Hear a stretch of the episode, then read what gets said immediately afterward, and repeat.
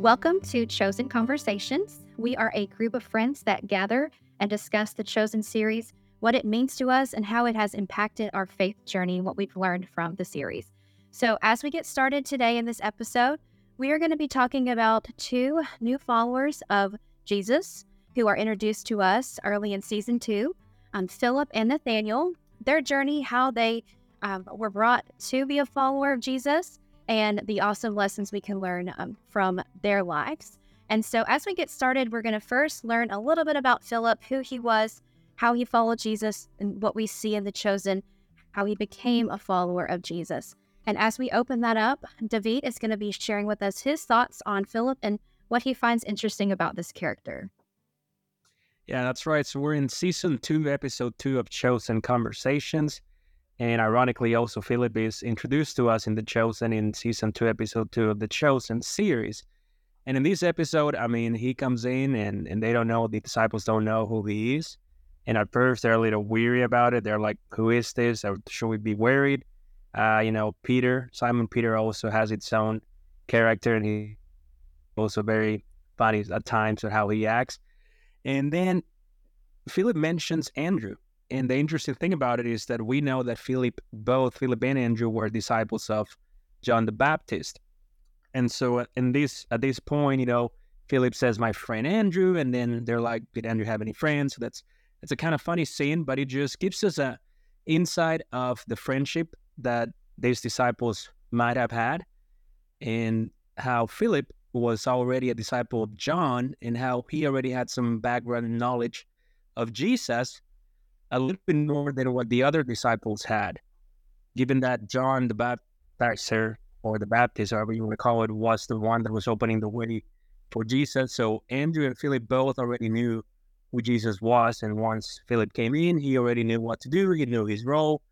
He knew what the preachings were about. And he was kind of like an experienced hired, or that's the way I see it in the in the public accounting world. But just in this case, he was an experienced disciple that right off the bat knew what his purpose was, at least uh, with being follow, being a follower of Jesus.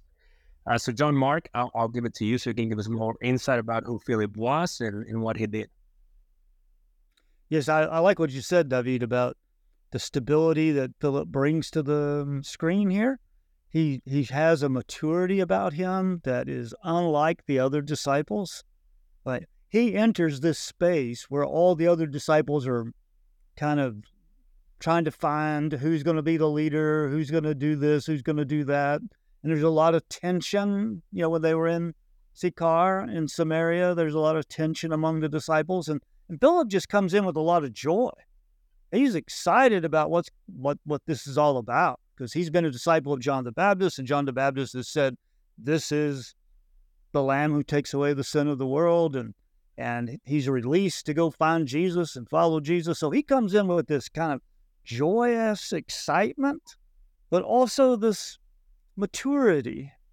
Uh, even Jesus says, You're my most experienced disciple. And I think that has, um, that has a calming effect on some of the characters, some of the disciples uh, in the story itself. And I think that's really important to get that joy and maturity that's something we want in our own lives, right? We, we, want, we want to be people who, who have a deep sense of joy, but also a sh- strong sense of conviction and maturity and a sense of, uh, con- you know, that kind of conviction that says, I'm going to follow Jesus and I'm going to follow Jesus in Jesus' way. I'm going to take my lead from Jesus. And, that, that's what I get. I sense that as G- Philip just pops onto the screen uh, in the story. Yeah, I, I love what you guys are saying. I, I think that Philip's confidence is so obvious that he comes in with this. You know, well, well, let's think about what we've talked about in the past episodes. You know, you've got a group of people that Jesus is still adding to. He's still calling people. We're going to see the call of Nathaniel that we're going to talk about tonight. And as these people get added, the personalities of the ones who are quote unquote already on the team are kind of coming out, right? And so here comes Philip in, and people are kind of like, ah, what do we think of this guy?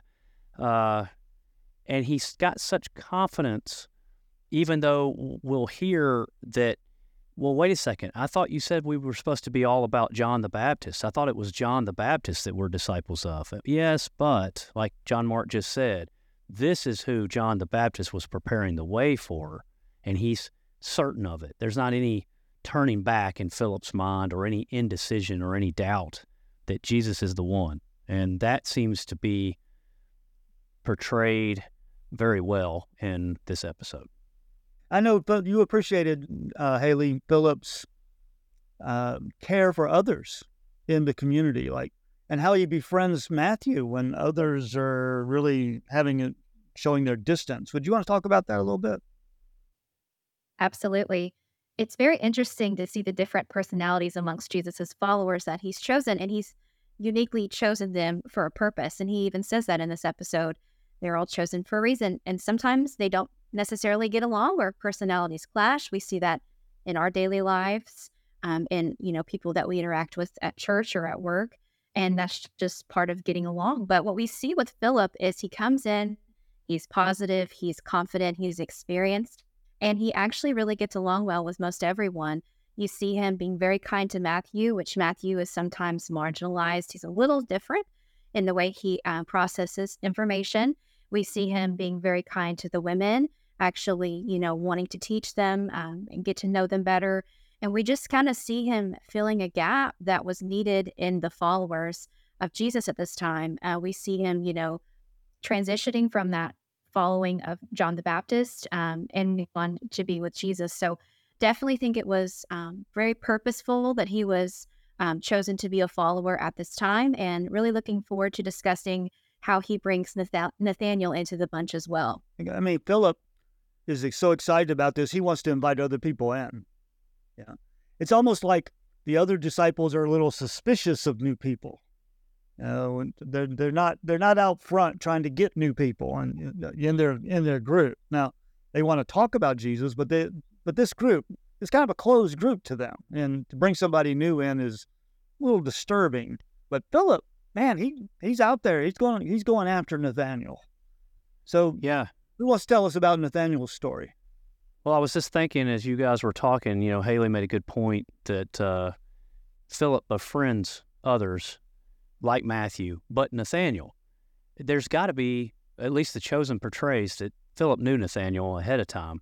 Yet we kind of see this episode kind of go foreshadow and background and then foreshadow and background. It starts out with Philip and then we we go to Nathaniel under the fig tree. The previous episode or the beginning of this one, I can't remember exactly which. Um, his architectural plans don't work out, and he's basically sitting there uh, lamenting to God, saying, "Hey, this was for you. I did this for you, and it didn't work." And I would even go as far as to say that he's angry, or at least he's extremely passionate in his questioning of, I did this for you. Why did you reject it? Why did you not want it? And he goes to Psalm 102 and quotes, you know, don't turn your face from me, incline your ear towards me. And then he basically just stops and looks to the heavens and says, Do you see me? And that's a raw experience. And we get all of that. Then we go and get the backstory of Nathaniel and then we see Philip, as Haley has said, going to get Nathaniel because he cares for him and he wants him to meet Jesus. And there's this there's this problem with Nathaniel. He's he's carrying this burden. He thinks that God is ignoring him or doesn't see him. Yeah, let's think a little bit about that lament there. I mean, can any, can any of us share a story about where we were really disappointed with what we expected God to do. We thought we were doing something that this is what God wanted us to do, and and it just fell apart. I mean, and, and so when it fell apart, we're wondering, well, what happened? Wasn't this a good thing I was going to do, God? I was going to do it for you. I was going to do it in your honor. Right. And it didn't work. So what happened? It's it's that kind of lament that's going on here. And I think maybe all of us can connect with that in some way that we've had a moment in our life where we felt that.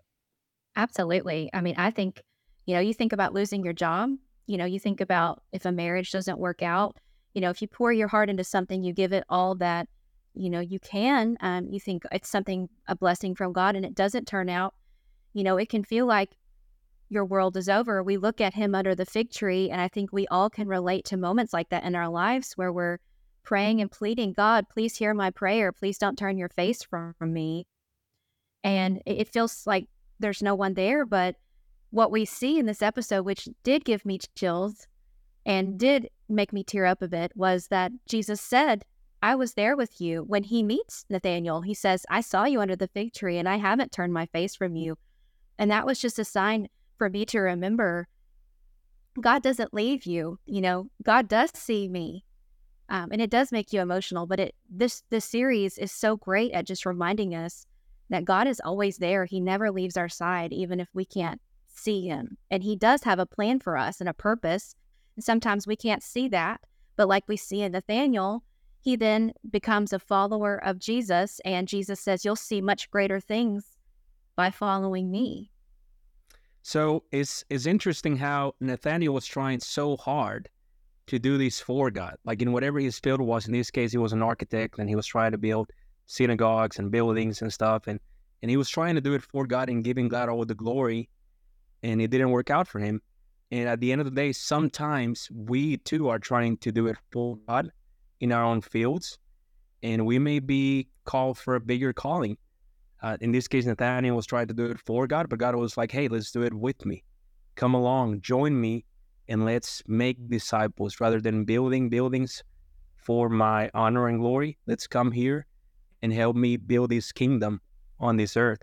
And and it's just it's just interesting how sometimes we we miss that point and some are calling to ministry and that's a huge calling that I know a couple you you guys have, and some of us are trying to do it for God from our own field. Uh, but also, it's it's it's interesting to see how sometimes it it's not what we're supposed to do, and we miss it along the way. Uh, so, Stan, I think you had something else to add about it. Yeah, I, I like that, David. I mean, it's very astute. Um, I think you're saying God joining, having us join Him is very important. Uh, oftentimes, I think, as John Mark had said, we've probably all had this experience to some extent, and seems like the common denominator is usually once we realize that our headstrong plans have reached a dead end, uh, God steps in. And when He steps in with what He would prefer us to see now that He's gotten our attention, to Haley's comment of either a job loss or some major thing that interrupted our plan, like Nathaniel's, um, then we're able to hear and see more clearly.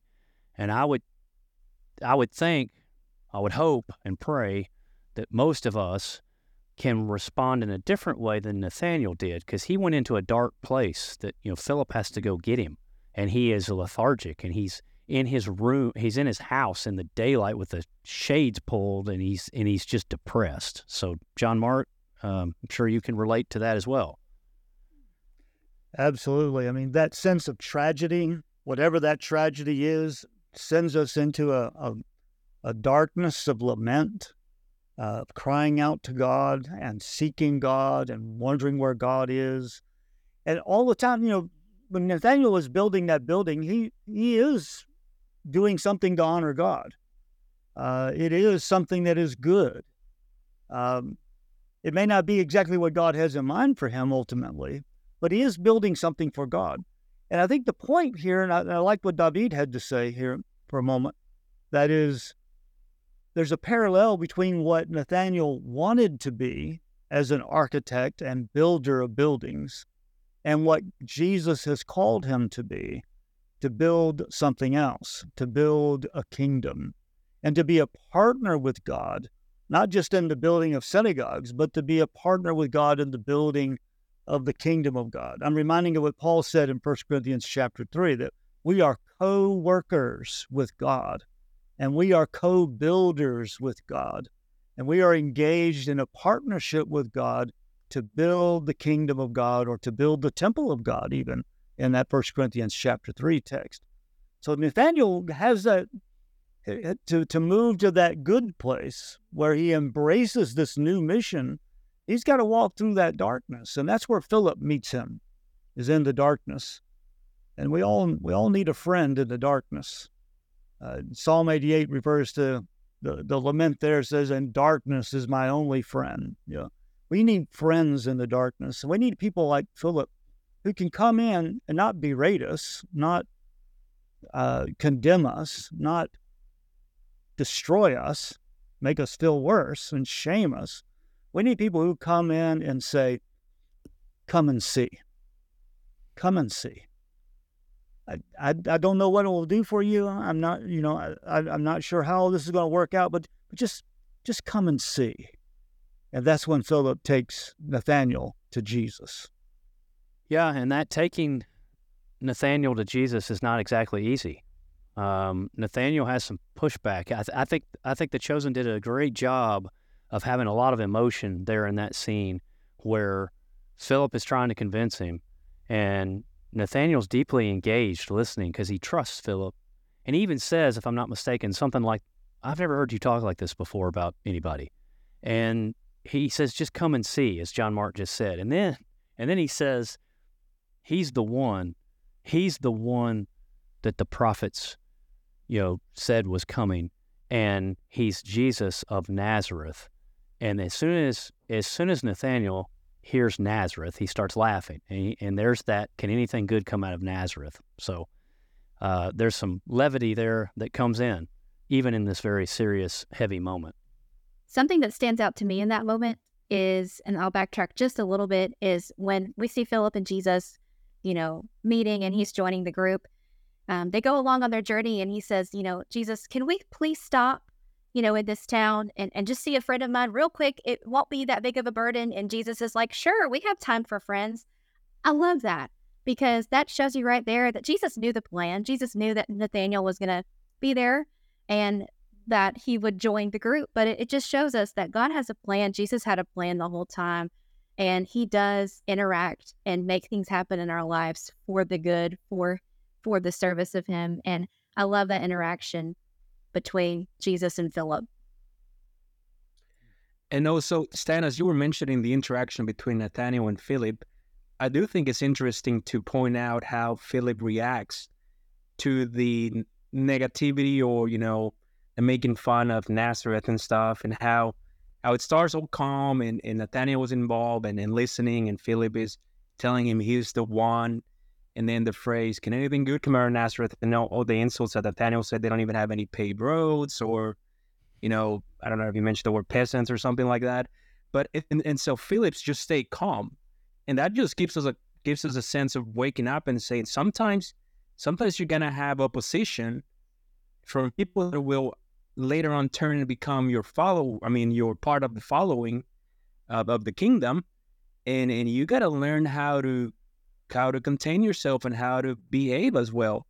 Yeah, I think you bring out a really interesting point, and that is the calmness, but again, the confidence. It's just come and see, and then John Mark when when Jesus meets Nathaniel as as Philip brings him up, and he starts speaking back to him in reverse the things from Psalm 102. Uh, Nathaniel's reaction even surprises Philip, where he goes, "Well, that didn't take long." You know, it's like you know that was easy.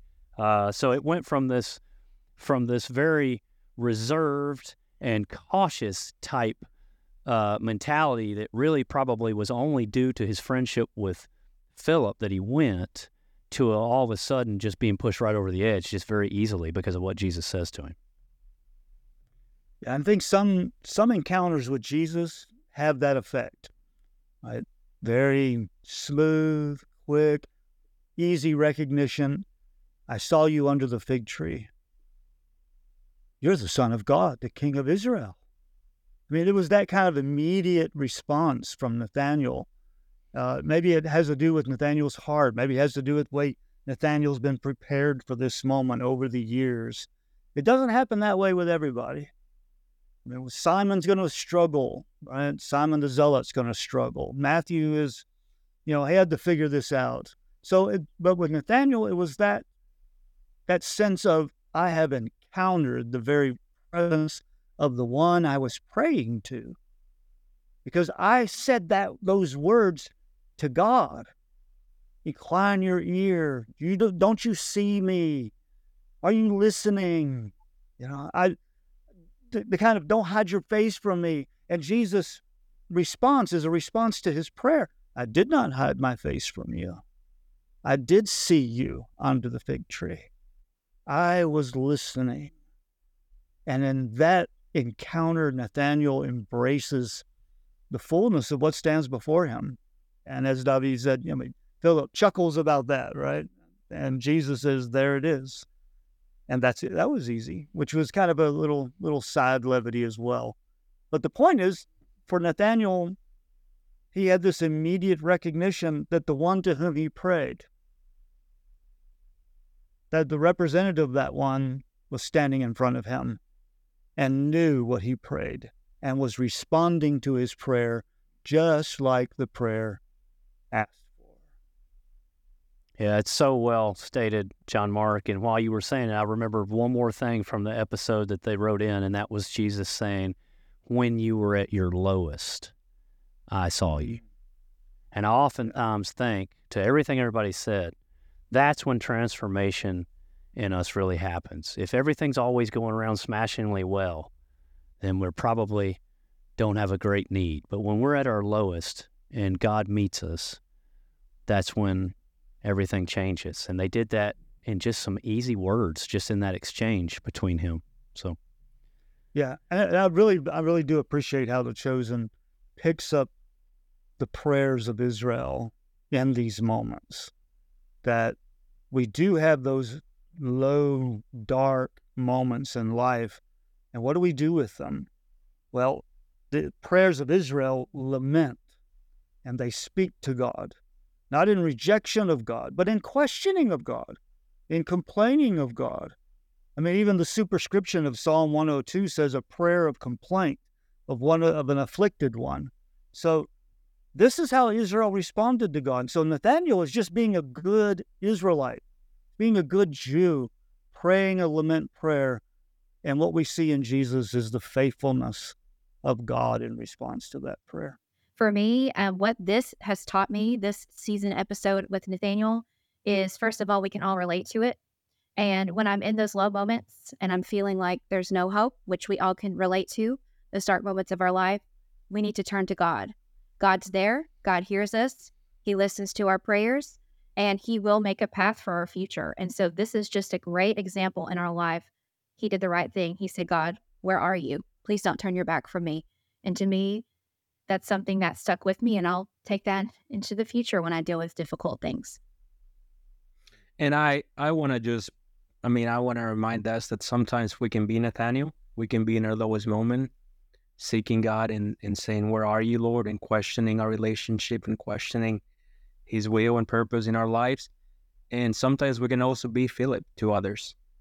Uh, but also we gotta be aware of who's being a Philip to us when we're not, when we're in when we're Nathaniel, you know, when we're in the lowest moments. So uh, we gotta just be aware that uh, we can we can all be at different places at some point in our life, and we just gotta be cautious about it and how we go about it. Yeah, David, I really like those comments. I uh, thinking about what you're saying about when we're Nathaniel and when we're Philip, and I don't, I can't get all the details here, but uh, people who know me know that the Nathaniel moments stand out to me and I often use them as fuel for the Philip moments. It's when I'm at the lowest and then God does something and then I have a course correction that adds to transformation that then I'm excited to go out and let other people know what he's done for me and how I was able to see what I couldn't see before. And I think maybe that's how it's supposed to work, but it seems like uh, we we believe we're Philip most of the time, but I've been Nathaniel more times than I realized. Yeah, I think we have always one or the other at times. And when we're Nathaniel, we need a Philip. We need a community. We need someone who's going to say, Come and see, who's going to be a ray of hope, who's going to offer Jesus to us. And when we are, when we see a Nathaniel, we need to learn how to be a Philip, to be a Philip with grace, not with condemnation, not with shaming, but with grace and kindness, and to be able to speak a word that says, Come and see. At the bottom, we're not going to convince anybody. We're not going to convert anybody. Our task as a Philip is to say, Come and see, and let God encounter you, and God will be the one who will transform us, not right? Philip just introduces Nathaniel to Jesus, and that's our task as well.